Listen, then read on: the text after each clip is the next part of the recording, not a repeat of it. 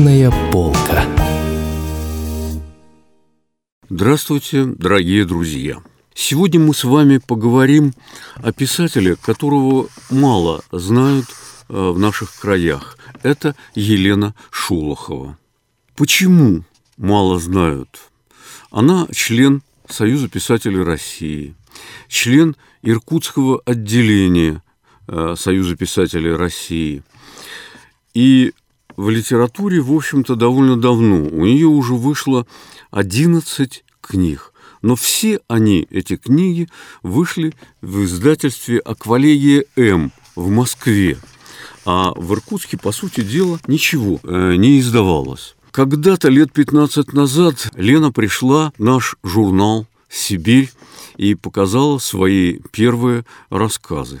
Ну, увы, рассказы эти не понравились, их раскритиковали, и девушка решила, что, в общем-то, смысла нет э, приносить в журнал свои произведения. Однако через некоторое время она приняла участие в конкурсе, объявленном издательством «Вечи», московское издательство, э, в конкурсе, который носил название «Дневник поколения» и заняла призовое место. После этого ей предложили контракт с другими издательствами, с которыми она стала активно сотрудничать. Сейчас Лене немногим больше 40, она э, окончила Иркутский иньяс, так в просторечии мы называем это учебное заведение, и зарабатывают, по сути дела, э, переводами. Кроме этого, вот пишет книги. Первая же книга, которую я прочитал, которая называется «Ниже бездны, выше облаков», просто поразила меня. Дело в том, что в наше время очень мало кто пишет для подростков, то есть для возраста 15-16 лет. Как-то вот для детей младшего возраста только ленивый не пробовал писать. А для этой категории молодых людей пишут мало. И у них тем более. В советское время этому возрасту уделялось достаточно много внимания. Я не буду перечислять книги, которые для них были написаны, но Нынешние подростки как-то у нас не пишут для них. Эта книга «Ниже бездны, выше облаков», она и о первой любви, и о тех проблемах, с которыми приходится сталкиваться подросткам э, в коллективе, в своем классе.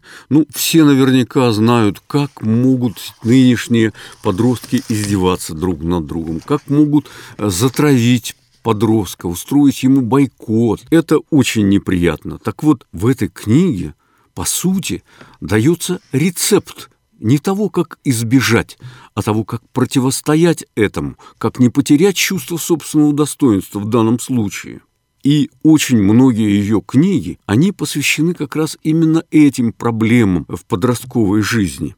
Ее книга «Запретная земля» была тоже для меня откровением. Понимаете, каждый писатель, он пишет по-своему – Визитной карточкой писателя является его стилистика, то, как он складывает предложение. Я должен сказать, что, конечно, интернет-язык, он оказал громадное влияние на современную литературу. Мы уже привыкаем к тому, что даже рассказы, повести и романы в том числе пишутся очень многими литераторами не напевным русским языком, исчезает плавность, а появляется вот эта вот интернетовская короткая фразеология. Пишут очень короткими предложениями, сложно подчиненных практически не встречается. Удивительно, но когда я читаю книги, написанные Еленой Шолоховой, я просто поражаюсь тому, что ей удается создать настроение, динамику действия вот такими короткими фразами. У нее тоже мало сложно подчиненных предложений. И вот «Запретная земля» в данном случае не исключение.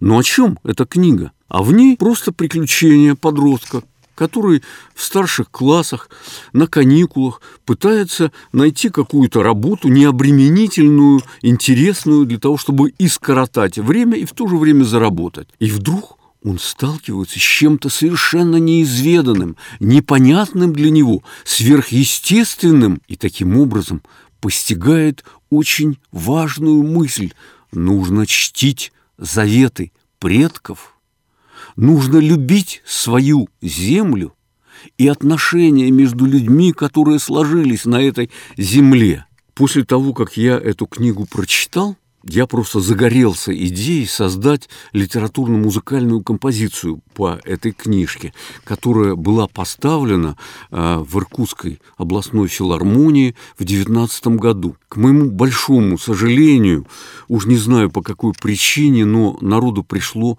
э, на это действие очень мало. И очень хотелось бы повторить, но, увы, наступила пандемия и было не до подобных постановок. Но надеюсь, что удастся в будущем. Ну а сегодня я хочу рассказать о книге «Белый танец», которая вышла в этом году. Она вышла тоже в издательстве «Аквалегия М». Э, но в Иркутске по всей вероятности, ее можно э, купить в продолите. И, насколько мне известно, все э, книги Лены Шолоховой продаются через лабиринт. Вот книга «Белый танец» рассказывает опять о подростках. Она рассказывает о подростках той поры, когда появляется первая любовь, безответная, а может быть и та, которая приведет к любви на всю жизнь о том, как не просто складываются отношения в классе, о том, кто в классе занимает лидирующее положение. Это сын олигарха или какого-то высокого чиновника. И как этому мальчику подыгрывают и учителя, что, в общем-то, не новость для школы прошлого и настоящего, и, вероятнее всего, э, будущего.